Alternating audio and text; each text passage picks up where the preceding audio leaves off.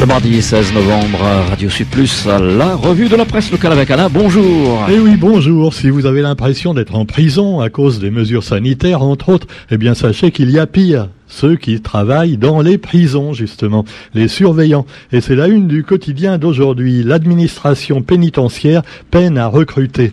En effet, bah, c'est pas marrant comme boulot. On a l'impression quelquefois d'être plus prisonniers que les prisonniers eux-mêmes, et c'est quand même un comble. Alors justement, on en parle de ces problèmes de, des gardiens, des matons, comme on les appelle quelquefois, pénurie de surveillants, malgré les besoins très importants. Normal, il y a de plus en plus de monde dans les prisons, bah oui, de plus en plus de petits délinquants, voire de gros délinquants, encore que les gros délinquants, généralement, ils vont pas en prison. Ben non, ils mettent des années à se faire juger, et puis ensuite, ils ont droit à un beau bracelet électronique et encore quand ils sont condamnés, ce qui n'est pas souvent. Quoi qu'il en soit, eh bien la France manque de surveillants, un métier réputé pour des conditions de travail difficiles et euh, finalement avec un métier dangereux également, puisque quelquefois il peut y avoir des bagarres avec les prisonniers avec les pensionnaires. Et donc, euh, l'administration pénitentiaire lance une campagne de recrutement. Engagez-vous, engagez-vous dans les prisons. Et puis, bah, vous avez également euh, une autre profession, une autre catégorie euh, professionnelle qui a bien des problèmes, ce sont les soignants. Et oui, les soignants, vous vous souvenez, le cœur à la fenêtre, la chanson un peu cucu, donc de la chanteuse bien connue.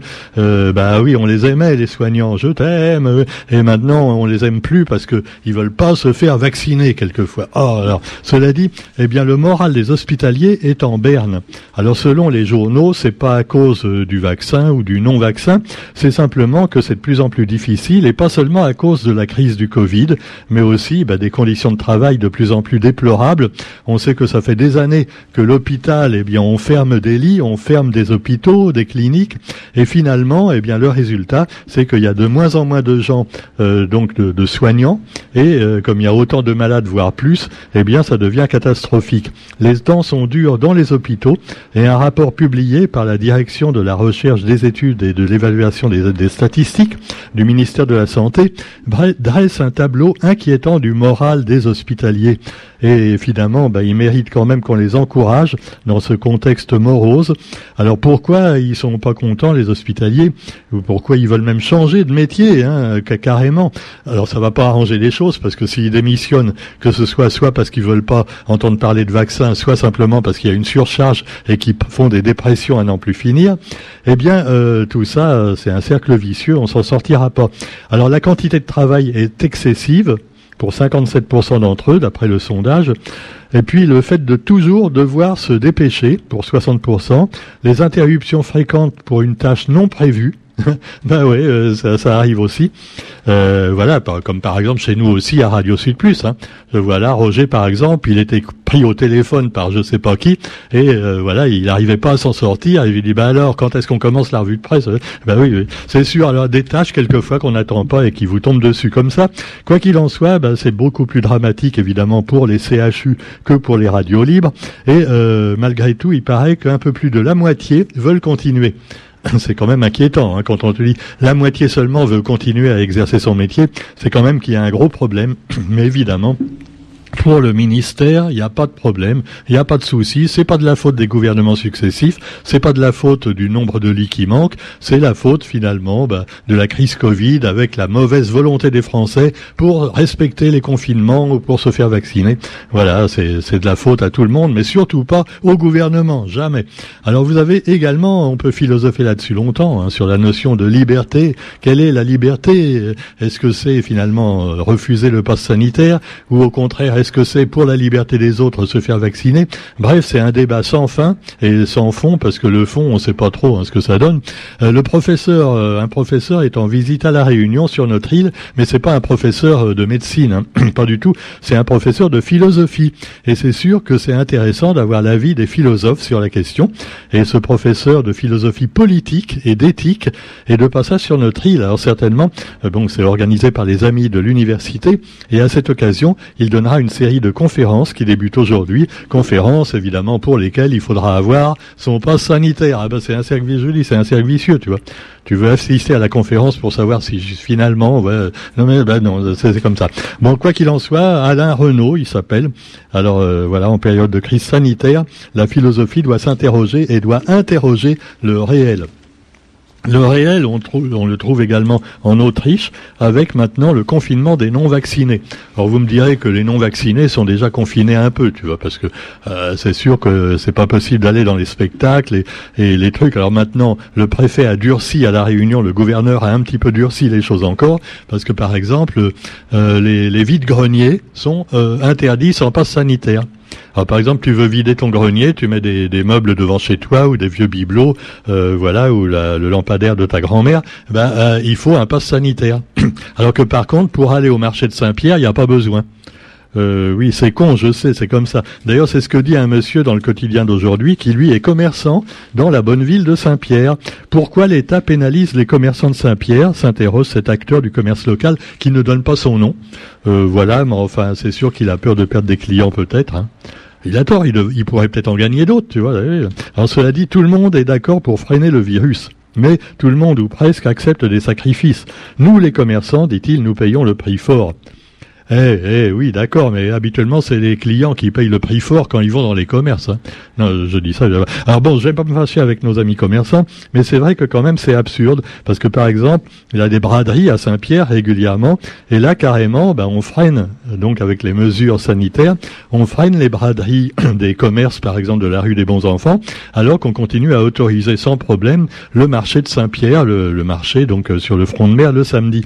Alors, euh, c'est sûr que euh, en pendant ce temps-là, comme dit ce commerçant, on autorise le grand raid avec plein de touristes euh, qui ont leur passe, c'est vrai, mais on sait qu'on peut transmettre le virus quand on a le vaccin. Donc euh, oui, ah, mais un virus allégé. Ah d'accord, c'est la version allégée, c'est comme les yaourts, tu vois. Donc si tu as si tu es vacciné, donc tu as un virus, tu le transmets, mais il est allégé le virus. Donc si tu le transmets à un vieux qui est également vacciné, donc qui lui aussi peut avoir le virus allégé, ça fait deux fois l'allègement et le vieux risque pas de mourir. Bon, alors il euh, euh, faut tenir compte de tout ça. alors cela dit, eh bien euh, que vous soyez allégé ou non, eh bien le grand raid, lui, voilà, ils sont venus et ils ont certainement semé pas mal de virus un peu partout. Et puis il y a les florilèges du tampon. Alors là aussi, évidemment, il fallait le passe. Hein. Ah oui, parce qu'au tampon, il faut le passe partout. Hein passe-partout. Euh, je parle pas de, euh, de l'émission, non, euh, c'est pas du tout, mais c'est un exploit pour éviter le passe. Hein. Alors le, passe-partout, voilà, florilège, même dans le bureau du maire, tu vois, c'est sûr. Et bientôt, pour se balader dans la rue au tampon, il faudra le passe. Ou alors, oui, bientôt il y aura le confinement des non-vaccinés. Alors il faudra également être contrôlé par les policiers. Vous avez votre passe? Vous êtes vacciné? Non, ah, non, mais c'est terrible, hein, terrible. Je sais pas où on va. Remarquez qu'en Chine, c'est pire. Hein. Je ne sais pas si c'est une fake news, mais euh, j'ai vu sur Internet que en Chine, ils voulaient carrément, il y en a qui envisageaient de donner la peine de mort aux gens qui sont pas vaccinés. Non, mais c'est la Chine, hein, tu vois, c'est un peu spécial. Et justement, à propos de la Chine, euh, bon, euh, faut pas rigoler avec les Chinois, hein, parce que c'est la première puissance mondiale du monde avec les Américains. Hein. C'est pour ça que d'ailleurs l'environnement ils s'en foutent. Hein, ils sont pas mis d'accord pour la COP 26. Alors cela dit, euh, la Chine évidemment pour les droits de l'homme c'est pas évident. Et euh, vous avez donc un rappeur qui a fait un rap euh, anti voilà anti gouvernement chinois. Et alors il a fait une satire de la Chine qui a eu des millions de vues sur YouTube. Alors du coup évidemment il a été censuré par la République démocratique et populaire de Chine. Euh, j'aime bien le terme d'ailleurs, République démocratique et populaire. Tu vois. Quand tu as un pays qui a ce nom-là, généralement démocratique et populaire, c'est qu'il n'est pas démocratique ni même populaire. Mais enfin bon, cela dit, euh, je dis, c'est quand même, euh, faut pas déconner, hein, parce que tout ce que vous avez sur vous, votre voiture, même quelquefois, euh, les micros de notre radio et tout, c'est fabriqué en Chine. Hein. Les jouets des enfants que vous allez acheter pour Noël, les trois quarts sont fabriqués en Chine. Donc, alors allez, pas de jouets. Hein, le Père Noël chinois ne va pas venir. Alors, alors faut pas se moquer. Hein. Alors cela dit. Eh bien, ce rappeur malaisien, ah oui, quand même, il n'est pas chinois, hein, il est malaisien, et il a fait une avec une chanteuse sino-australienne, et ils ont célébré la barre des 30 millions de vues pour un clip où ils mettent en boîte, euh, c'est le cas de le dire, les Chinois, enfin les, les intégristes, euh, voilà, de nationalistes chinois, Et alors ça s'appelle Fragile, c'est inspiré d'une chanson, voilà, c'est un pastiche de chansons, comme euh, on les fait nous-mêmes à Radio Sud Plus avec mon ami Thierry Bertil et Alain Macri, euh, voilà, une émission qui s'appelle La langue la pointe zo et où on fait comme ça des parodies de chansons. Voilà, mais on n'a pas encore fait sur les Chinois, hein, euh, c'est sûr. on fera peut-être. Hein. Alors justement, en Chine toujours, le jeu Fortnite n'est plus accessible en Chine. Voilà. Euh, je sais pas, euh, Fortnite, euh, moi j'ai jamais regardé le jeu. Peut-être les jeunes à l'écoute pourront me dire, est-ce qu'il y a un truc où il y a un méchant chinois, tu vois, qu'il faut tuer? Non, mais je sais pas, hein, je dis ça. Bon, cela dit, allez, on se moque pas, on se moque pas. Donc, en Autriche, par contre, eh bien, le confinement des non-vaccinés porte déjà ses fruits, nous dit-on. Waouh Alors une journée après, tu vois, ils ont commencé hier et déjà, euh, bah, on s'aperçoit qu'il y a beaucoup moins de cas de Covid. Tu vois, du jour au lendemain. Waouh, c'est formidable. Alors, euh, ce n'est pas de gaieté de cœur que nous avons partiellement privé de liberté une partie de la population, dit le premier ministre autrichien, mais la mesure a déjà un effet. Euh, voilà, c'est le chancelier. Là-bas, c'est un chancelier, tu vois. C'est comme en, Allemagne. Voilà. D'ailleurs, c'était un peu le même pays autrefois, mais dans, dans, une époque de sinistre mémoire avec laquelle il faut pas faire d'amalgame parce que après on va, euh, ça n'a rien à voir. Donc cela dit, voilà, euh, c'est sûr. Chez nous aussi, ça va tomber un jour, tu vois.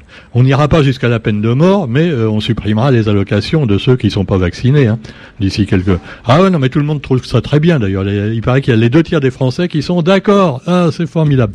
Bon, allez.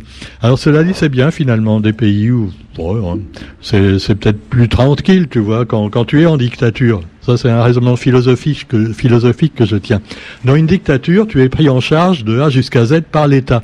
Donc tu n'as pas de souci à te faire. Tu as même un revenu universel. Tu as les soins gratuits, évidemment, tout ça, comme à Cuba, c'est le cas. Hein. Et finalement, bah, euh, c'est bien, c'est la sécurité totale, tu vois. Ah ouais. Mais par contre, tu fermes ta gueule. Voilà, c'est tout. Ah ouais, ouais c'est sûr, c'est pas évident. Hein. Alors jusqu'à maintenant, en France, on a réussi à faire un petit peu entre les deux, tu vois. Bon, et pourvu que ça dure, que la balance tombe pas dans un sens ou dans l'autre euh, un peu trop. Ah, parce que on est mal parti, hein, les élections, là, oulala. Entre Zemmour, Marine Le Pen, Mélenchon, euh, je sais pas, mais tu vois, c'est bon. Ben, je suis pas macroniste non plus, mais je me pose des questions. Et oui, il paraît que hein, tu sais comment s'appellent les partisans d'Éric Zemmour, Roger? Les Zemmouroïdes. D'ailleurs, parce qu'ils entourent un, ils entourent, tu vois, oui, ils entourent un, un, leader. ah, alors cela dit, il faut pas dire de mal des, des, des non, il sera peut-être président en plus. On n'aura plus de subventions, Roger. Si, si Eric Zemmour devient président, ah, on est foutu là. Alors tu as terminé. Alors l'interview du président Séchellois dans le quotidien. Alors le président Séchellois, voilà, il est beaucoup moins connu qu'Eric Zemmour et pourtant c'est c'est pas juste parce que lui il est vraiment président. Alors, pendant longtemps, le président s'appelait Monsieur Michel. Euh, il a, oui, pendant au moins 30 ans. Hein. Puis après, ils ont quand même changé parce que l'autre, il était trop vieux. Bon, il a, euh, euh, sinon, il serait resté président encore longtemps. Et donc, le monsieur président des Seychelles, il s'appelle Vavel Rakmalawan. Voilà. Retiens bien son nom parce que c'est quand même important. Et on le voit en photo. Alors voilà. On dirait Macron, mais c'est pas les mêmes drapeaux, tu vois. C'est sûr. Euh, alors, il, il, veut renforcer la coopération régionale entre les îles de l'océan Indien. Euh, ça me rappelle un petit peu Nouméa, euh, voilà Nouméa et, la Nouvelle-Calédonie, où le référendum, donc, nous dit-on, aura bien lieu en, décembre. Un troisième référendum. Ah ouais, parce que voilà. Euh, vous êtes sûr que vous êtes sûr que vous voulez rester français ou pas Alors les indépendantistes à chaque fois ils sont pas d'accord parce qu'évidemment ils disent qu'il y a des irrégularités. Mais quoi qu'il en soit, eh bien ça risque de faire des troubles. Et alors il y a des pays, tous les pays de la zone donc du Pacifique sont d'accord pour l'indépendance de la Nouvelle-Calédonie. Parce qu'évidemment, si la France s'en va, c'est eux, c'est les Chinois, encore eux qui prendront les mines de nickel et tout. Et au lieu d'être une colonie française, la Nouvelle-Calédonie deviendra une colonie chinoise. Eh ben oui, oui, oui, non, je m'acharne, hein. Non, non, il n'y a pas que les Chinois, hein, les Australiens aussi. Hein. Ils attendent tous que la France s'en aille. Ah. Alors je sais pas si c'est une bonne chose finalement pour les Kanaks. Ça, ça me rappelle beaucoup l'Algérie finalement, la Nouvelle-Calédonie. Hein.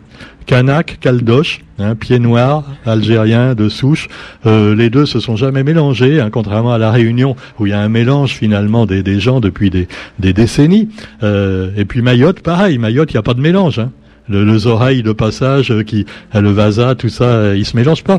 Madagascar, il commençait à y avoir un mélange au début du XXe siècle. Et puis après, les colons ont dit non, non, on se mélange pas avec les Malgaches. Résultat, émeute en 47 et indépendance après. Il ah, euh, faut réfléchir à tout ça. Le métissage, c'est une bonne chose quand même. Alors pensez-y, pensez-y.